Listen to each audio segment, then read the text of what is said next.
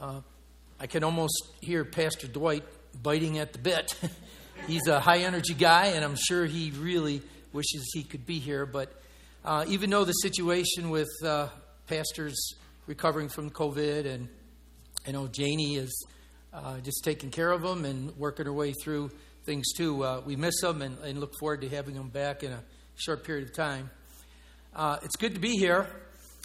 We were up in State Center, Iowa, with our middle daughter, and we did a little bit of grandson, uh, not really babysitting because they're 16 and 17, so you don't babysit those guys. But you know, you just spend a little time with them because mom and dad weren't there, so we had a chance to, to interact. But one of them, I was working on this at the table, and the oldest said, you know, he asked Grandpa, what, you know, what you doing there? You got the computer out, you're working on stuff. And I told him, I said, um, I'll be doing a pulpit supply. And uh, he said, he says, well, do you get nervous? And I said, uh, he's a wrestler. He, he wrestles and he's a junior and he, he does okay. I said, do you get nervous for your wrestling matches? And he kind of looked at me, you know, and he says, well, I see what you mean. I said, then once you get going, you know, it's not, you don't even know it. So, you know, he kind of could relate to that being a, a wrestler getting into the match, and then pretty soon you don't even know what's going on. You're just going at it. And that's kind of like this there is the apprehension of, you know, uh, uh, like Albert and I were talking, did you prepare, you know, did you, were you able to get things under control and are you prayed up and, and so on? Uh, and, and so it's a privilege to be here and thank you for this opportunity uh, to share. Uh, I wanted to share a little bit about the Peru ministry, just a little bit. Uh, people ask, and I want to make sure that we're all on the same page. And then I do have a message that uh, I've entitled Gratitude Past, Present, and Future. So, a look at the seminary, just a, a few pictures. Uh, that's a, it's a good group picture. I'm not sure if it's all of them, but you can kind of see our, our, our young people, uh, boys and girls, uh, at the seminary. Uh, they had graduation. Graduation occurs in December. It's in the southern hemisphere, so everything is a little bit different, as you know. Uh, they're in uh, summer vacation right now from December, January, and February. But those are our graduates, and they had their graduation, I believe, on December 5th. Uh, I wanted to just show you a picture of one of my classes. Uh, I teach the book of Revelation, and that's a timeline that they're required to do with the tribulation and all the many terms. And, and that's a biggie project, so they're always uh, happy to show that off. And uh, I'm really happy to, to let you see it. They put in a lot of time and effort on that. But that's one of my classes, uh, Revelation, uh, along with teaching the book of Acts, Daniel, uh, Baptist Church history, and uh, two biology classes Biology 1 and Biology 2. Um, because of, of, of, you folks, to a great extent, we're able to get we're able to do things at the seminary, and this is one of the example of being able to do things. Uh, this is what we call the new dorm. Uh, it's this is the very beginning of the project, and uh, this is a lot of progress. This is about two and a half years later. And so you can see the second floor has been finished. The rooms are not finished, but because of, of finances from supporters, uh, you know, in particular uh, Southview, uh, we're able to make a lot of good progress. So we're just pleased to be able to, to show you that. Uh, one of the other things that was very much personalized to, to this church was our uh, book commentary project for our pastors in the area. We have about 80 pastors uh, in our area of like faith and practice, and uh, we were able to purchase them a wonderful uh, Wiersbe's commentary because of you folks, and uh, they're going to benefit greatly. There is just almost unlimited information there for to help them put together messages. So, so pleased to, to say that to you. There have been some glitches. COVID has caused glitches here, and COVID has, called glitches, has caused glitches there. And um, in fact, there's been students staying in, uh, in the apartment that we live in uh, while we're there in Peru. We've had students stay in that campus because that's where they were quarantined. But the good thing is, they still get to take classes via Zoom. And uh, so that's, that's a blessing and a half. Uh, in our area of, of the city called Utcubamba, They require two masks and a shield to go shopping, along with curfew restrictions and limitations. And it's really hard to keep up with all the curfew limitations. They get sent to us, but they change all the time. But at least people can get out and about and they can go shopping, even though there are, there are limits. Our plans, uh, our plans are to go back, and um, I wanted to say this just to kind of be as clear as I could. I'd like to say, you know, it's 100% sure we're going back to, to teach at the seminary, but new restrictions over the Omicron variant or what have you are looming, and it may cause us to teach uh, online again through Zoom. So um, I'll keep you posted through Pastor Dwight for sure, but God knows, and time will tell uh, the situation, but we're planning to go back uh, for the start of classes. The, the fr- uh, classes start on uh, March 7th. Um, so that's, that's where we are with the, the Peru situation. Uh, I wanted to just show you some prayer requests as you have opportunity to think about Peru or think about our, our seminary. These are some important things that we just like you to lift up in prayer as you have opportunity. upcoming school year, uh, is very important. Uh, sometimes the COVID situation causes our students to debate should I stay home and help mom and dad? Do I, should I stay home and, and work here and do this? Or can I go to my studies? So it's, it's, a, it's a tricky situation and not always a, an easy, easy decision to make. Staff and administration, some of that is the same with uh, many of our pastors come in from the area and they teach, but we also have a number of folks coming from the States that come in and have to fly down and do all those things. And if they can't fly down and, and do that, they have to teach via Zoom. So we'd ask you to uh, just please keep, keep that whole situation in your prayers. And you could see the other prayer requests there that we'd like you to just, uh, just to lift up. Uh, before I get started, I'd like to have a word of prayer. Uh, the message is going to be uh, on gratitude, past, present, and future. But let's pray. Well, Lord, it's a privilege to, to be in the pulpit, and uh, just thank you so much for this opportunity. May you be honored. May you be glorified through what is said and what is thought. In your Son's precious name, amen. So, you know, I've been reminded uh, in putting the message together that there had already been something kind of heavy on my heart. And uh, I don't know if you'd call this a, you know, a serendipitous kind of thing where I get asked to do this and it, and it works out.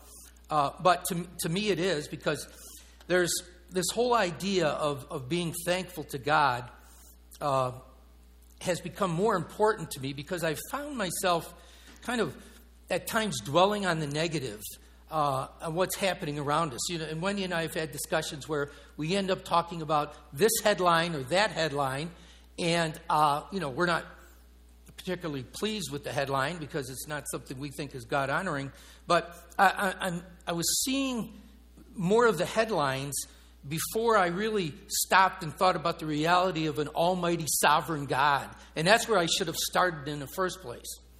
So that's kind of the backdrop for our time together. That uh, that's where I'm coming from, and I hope that you know those of you that maybe be a tad bit negative about things, whether it be the politics of, of of this or that, that maybe we, we should refocus a little bit and, and put the sovereignty of God, that He is in charge first, and all, everything else comes second. So the, the Bible teaches us a great deal about gratitude, and the gratitude is, is often demonstrated is often demonstrated in, in prayer. Now, it's often played out in the life of a person, but it's often demonstrated in prayer too. And I think that's the thing that, that I wanted to say to myself. And that's the thing that I, that, I, that I wanted to say to you that our, our gratitude should play itself out both in our prayer life and, and, of, and of course, in our actions. Uh, many a pastor has delivered a sermon on, on prayer, and, and rightfully so. Sermons on the aspect of, uh, we've heard sermons on the aspects of prayer, the elements of prayer, the necessity of prayer, and it's, those are absolutely crucial. In fact, the Bible uh, has over 650 prayers in it, according to the interactive Bible that I, that I like to use as a resource. There are 70 to 80, 70 to 80 direct or indirect references to prayer in the book of Revelation. And some of those, eh, and I know, I know Pastor has gone through revelation in a wonderful way, but some of the prayers are hymns and declarations and worship and supplications. And, and so many of these prayers reveal the end time events of Jesus as the conquering King of Kings. And they also reveal wonderful intercessory prayers, those kinds that we lift up for others, that we speak in behalf of others. Some of the main themes in prayer are adoration, praise, confession, thanksgiving, supplication, or petitions. And so there's many aspects of prayer, but I, I would really like to fo- uh, focus on the thanksgiving, the, the gratitude. And so we often pray because of exceeding gratitude for things that God has already done for us. We think of the past. And then likewise, we speak to God relative to the circumstances that we're now in. And, and we do that a lot. Most of our, uh, I think most of our, our, our petitions probably fall into that category, and rightfully so. And finally, we have prayers of gratitude that should focus on the future. And so, grammatically speaking, there's, there's gratitude that we should demonstrate. We see it in the Bible all, all the time in the past, in the present, and in the future. So, first, I want to share a few things about gratitude for the past. And I have a feeling if I were to ask you, what is the number one thing you're most thankful for uh, in terms of thanking God, I got a feeling I would get a very similar answer from you. And on a Wednesday, I've heard the answer, and, and I know it would be there. It would be, it would be our salvation. And then, you know, everything that kind of oozes from that in our Christian walk. Colossians 1 12 through 14.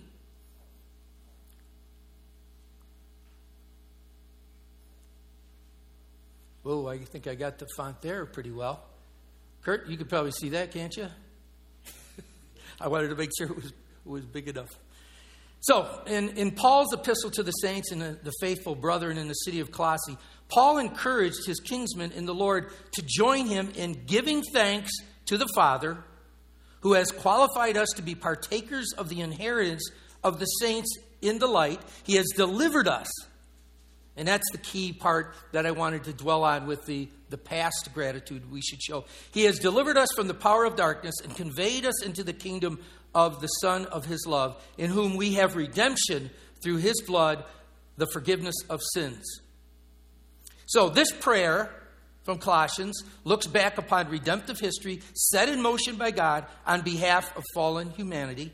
And this passage from Colossians 1 12 through 14 this passage shows that we have been delivered from the power of darkness, and as a result of that, we have eternal inheritance. We have an eternal inheritance in Christ as believers. It shows, it talks about a spiritual family that we're a part of. As part, and it's described as a kingdom of God, that we are a part of that spiritual family known as the kingdom of God. And God's plan of redemption that made it all possible. And I know Brother Vince has gotten into a lot of wonderful detail on theological terms, and redemption was certainly one of them. Simply put, when we look to our past, we want to thank Almighty God for our salvation. Now, within those verses, we have three quick things that, that, are, that, uh, that I want to focus on for this, uh, from this particular section. We are thankful that we have been made adequate, sufficient, or qualified for this grand inheritance. And it's because of our salvation. The inheritance, the inheritance that finds its ultimate fruition in heaven, according to 1 Peter 1 4, to an inheritance incorruptible and undefiled, and that does not fade away, and it's reserved in heaven for you, the saint, the believer. So the sufficiency or our being qualified results from the vicarious death of God's Son, who, as a sinless sacrifice, offered himself on behalf of sinful humanity. And that leads into Romans 3 24 to 26. It says this Being justified freely by his grace through the redemption that is in Christ Jesus, whom God set forth as a propitiation by his blood through faith to demonstrate his righteousness, because in his forbearance God had passed over the sins that were previously committed to demonstrate at the present time his righteousness, that he might be just and the justifier of the one who has faith in Jesus. So, from Colossians 1 12 through 14, a believer should show gratitude because of our inheritance that is a result of our past faith, which has resulted in our salvation. Then our spiritual family. We also see from this passage our spiritual family, or as this passage from Galatians says, the kingdom of his son, that we are now a part of because our faith based belief in the Lord Jesus Christ. Our thanksgiving here embraces the fact that we share a relationship with all other saints, all other separated ones, separated to the, unto the Father, all believers. We have left the power of darkness and we've been translated into the kingdom of light, which is just a, a wonderfully graphic picture of new life. Elsewhere in Scripture, you can read about the new birth, but being translated from darkness into light. That's us. That's us as believers. Our inheritance is in heaven. We are now part of a spiritual family that is heaven bound, and our gratitude to God should be on display in our lives. And it is. In this church, it is on display in so many different ways. Just you know, I can't even begin to tell you the number of cards that we've gotten for various reasons. Some from out of the blue that somebody just wants to say something encouraging and not having to do with the foot or not even having to do with Peru or, or what have you. And that's just, I, I think, the nature of living out your faith.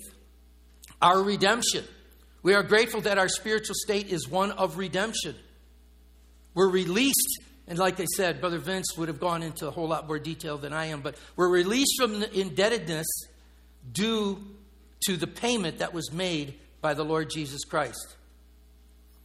That payment, of course, was paid by Jesus, and it involves the forgiveness of our sins.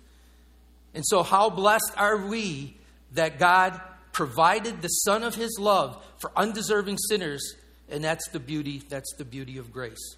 So, first we look at thanksgiving or gratitude uh, for the past, and we specifically see we have an inheritance because of our past faith. Spiritual family as part of God's kingdom, of which both are due to God's redemptive plan through Christ's death on the cross. Then the next aspect is, is number two, is the gratitude of our present circumstances. And I think we, we, we have a tendency to, to spend a lot of time on this one. And I, and I really don't think there's anything wrong with it. We just, I, I think sometimes we got to be careful. I know I do. Uh, I don't want to just get caught up in, in, in focusing on myself. I want to think of others. I want to be able to live in the present, but make sure I'm trying to, to be an intercessor. I'm trying to live out what the Bible would have me do for others. But thanksgiving for present circumstances. Paul wrote in Colossians 3:17 he said, "And whatever you do in word or in deed, do all in the name of the Lord Jesus Christ, giving thanks to God the Father through him." So, here we are in our present life. Here we are going about our everyday activity. Every day should be an expression of praise to the Lord. In the thoughts of our hearts, the words of our lips, and the actions of our busy days. I'll never forget Vince one time. Uh, this was this was a, a, number of years ago, and he came up, and uh, I think that's when we just came on board with you know going to Peru, and and Southview was supporting. He said, he said you're on the. I forget exactly how he said it, but he said you're on the Highway 75 prayer list. You know, and, and I and I wasn't really totally sure what that was, but I was thankful to be on it because I know he's faithful to, to pray. Uh, but I had since learned more about it. You know, as he drives to work, he has a prayer list. And and that's the and that that that meant a lot. And it still means an awful lot today. Slide this next slide, it talks a little bit about Romans. It says, in Romans 12, 1 through 2, a very familiar verse, but let's, let's look at it in light of this, the, the present circumstances that we're trying to show gratitude to God for. I beseech you, therefore, brethren, by the mercies of God, that you present your bodies a living sacrifice, holy, acceptable to God, which is your reasonable service. And do not be conformed to this world, but be transformed by the renewing of your mind, that you may prove what is that good and acceptable and perfect will of God. And so our thanksgiving may be, should be, on a daily basis for those who presently in our lives love us, those presently in our lives who inspire us, mean so much to us on our heavenward journey. Paul constantly engaged in prayers and thanksgiving for such people in his life, and we should too. To the Roman believers in Romans 1 9, he says this First, I thank my God through Jesus Christ for you all, that your faith is spoken of throughout the whole world. Paul was extremely thankful for people in his life that you could say inspired, inspired him in, in a spiritual way. To the Corinthians, that we know he, uh, you know, he had a number of serious issues with, with the Corinthians. But he says this I thank my God always concerning you for the grace of God which was given to you by Christ Jesus. I think we would have a hard time if we were Paul, if, if we were dealing with some Corinthians the way what Paul just said. That was a wonderful thing for him to say, even though he was struggling in a major way with some of those folks. Then in 2 Timothy 1 3, he writes this, you know, one of his, uh, one of the, his last letter to the young protege Timothy. He says, he writes to his dear young protege Timothy, he says, I thank God who I serve with a pure conscience as my forefathers did, as without ceasing I remember you in my prayers night and day. He is thankful for that young man in his life. And one more to show Paul's thankfulness for fellow workers in Christ from the salutation in, in Philemon 4. Thank my God, making mention of you always in my prayers. And so, what, the, the point that I wanted to make as I lead out of those verses is that these prayers of gratitude by Paul for some spiritually special people in his life should be and can be a model for you and I. Paul reminds us not to only thank the Lord for people he has brought into our lives, but to personally thank them for their encouragement. So we, we, we, we, uh, we're thankful for our pastor. And, and we, we say that to God Almighty. But if you get a chance, say it to Him. You know, you're, you're thankful for your Sunday school, whatever the case may be. Because that could be just the thing that person needs to, you know, to give them that spiritual shot in the arm. And so I would like to suggest that you make it a point soon to thank someone that has been a spiritual encouragement, a blessing, a spiritual blessing to you. So, now moving on from gratitude to God for the past and present to, to our last point, and that's gratitude for the future, which is hard, sometimes we just don't think of. I know with, with the pastor you have, I know you think of it because he is, he is so, you know, he's so tuned in to uh, prophecy. He's so knowledgeable and so tuned into those things that it keeps us thinking about the future. Because there are people, uh, it happens in Peru, they say, you know, why do you spend time studying prophecy? You know, what good does it do? You should be concentrating on, you know, whatever, you know, whatever they would want you to concentrate on. There are so many things to be thankful for, for what God tells us that is in our future. Even though this last section of the message is about gratitude for the future victory, of which we often first think of in the book of Revelation, we want to just remind ourselves that this final book of the New Testament very much deals with past, present, and future. I don't really have time to elaborate a whole bunch on that, but the, the, the book of Revelation isn't not just about the, the future. There's a lot there. But the book of Revelation brings together the three aspects of Thanksgiving. It brings together past, present, and future. And we can see that in certain verses, like Revelation 1 4. In Revelation 1 4 is an example of this. John to the seven churches which are in Asia, grace to you and peace from him who is, and who was, and who is to come, and from the seven spirits who are before his throne. So, this book of Revelation was sent initially to the seven churches of Asia, as, as you've heard wonderful messages on. And another verse that shows this past, present, and future idea is the key verse and whenever you teach the book of Revelation, you like to really hit this home and, and let your students know how important Revelation 119 is. This is considered the key verse in the book of Revelation. John is told to write the things which you have seen, and the things which are, and the things which will take place after this. And of course, he does. He is asked to do that, and he writes those things out.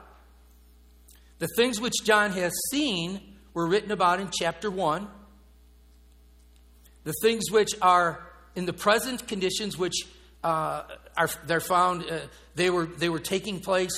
Uh, they were taking place then at, at the first century in, at John's time, and and we see uh, extrapolations into the whole church age in chapters two and three. And the things which will take place in the future are found in chapters 4 through 22. So the book of Revelation is full of future, but it also has some wonderful reminders of past and present. And so there are some awe inspiring future scenes that John is privileged to see and, and then writes them down so that you and I can know about them. And we're going to look at a, a, a couple of those. We're going to look at a couple of those uh, passages. In Revelation chapter 11, verse 16, 17, and 18, there's a description of 24 elders believed to represent the raptured church that is in heaven at this time, who sit before God on the thrones appointed for them. They are depicted as falling upon their faces and worshiping God, and from them issues this prayer of thanksgiving. This is taking place in the future, during the tribulation, in heaven. We give you thanks, O Lord God Almighty, the one who is and who was and who is to come, because you have taken your great power and reigned. The nations were angry, and your wrath has come, and the time of the, of the dead, and they should be judged, and you should reward your servants and prophets and the saints, and those who fear your name, small and great, and should destroy those, and should destroy those who destroy the earth. And so, from these two verses, we read some wonderful things. We read, Lord God Almighty. God is described as Lord as one possessing authority, ultimate authority. God characterized by the nature of his deity. And then we read, he's described as Almighty, having unlimited power. He is represented as the one who is, who was, and who is to come. God always was and always will be. And then the part that just is just extra special is that there's prophetic certainty in, in victory. The prayer speaks to the coming time of consummation of earth and in mankind as we know it. But interestingly enough, in, in, the, in the grammatical form, it says, Your wrath has come, suggests that the events have already transpired. And with God, it's a done deal. They've already taken place, even though for you and I, it's a future event. This is because of their prophetic certainty. God has taken his great power and he reigns. The Lord has begun his reign. In other words, God is stating that his reign is as good as started because his prophetic word is sure, even though still in the future. And that's a tremendous encouragement for us. From this passage of Revelation 11, 17 through 18, we also see victory over rebellion. There's constant rebellion. There's going to be there's rebellion taking place today. Even at the end of the millennium, there's going to be a rebellion. As crazy as that sounds, it's going to happen. And so, from this passage, we also see victory over rebellion. The nations have raged in their angry rebellion against God. And as a cross reference and as an encouragement to you and I, you can read Psalm 2 1.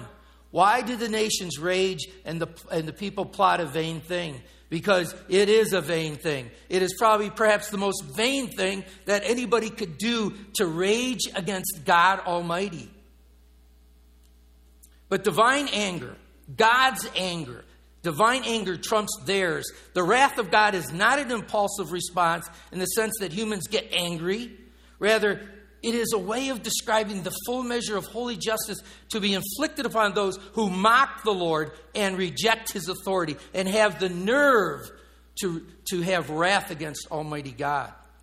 The last days of earth history is portrayed. It is time for the dead to be judged. The spiritually dead is talked about here in Revelation 20, 11 through 12. And as you know, it's called the Great White Throne Judgment. In Revelation, in Revelation 15 and Revelation 20, 11 through 12, we read about this. We read about, then I saw a great white throne and, and him who sat on it, from whose face the earth and the heaven fled away, and there was found no place for them. And I saw the dead, small and great, standing before God, and books were opened. And another book was opened, which is the book of life, and the dead were judged according to their works by the things which were written in the books. And we're not going to be at that judgment. These dead are the spiritual dead that we just read about. Unbelievers just about ready to stand before God at the great white throne judgment. How sad. This great white throne judgment is for unbelievers and not to be confused with the judgment seat of Christ, where believers will receive their rewards. Now back to Revelation 11 17, just for a little bit. Thanksgiving to God. The prayer that we first read from Revelation 11, 17 through 18 expresses thanksgiving to God for the fact that the faithful, he talked about the prophets, the saints, all who fear the Lord, great and small, will receive the reward promised to them. Additionally, there will be the destruction of the wicked. Example, their everlasting separation from the Lord, they are hell bound, and so on. And so the last future event reality that I would like to mention is one that I shared with you a few months ago. And so this you think if you remember what Albert said 12 years ago, this is just a couple months. And so this should this should ring a bell and, I hope it does because it was perhaps the most meaningful part of anything I said about missions in those couple messages uh, a couple months ago.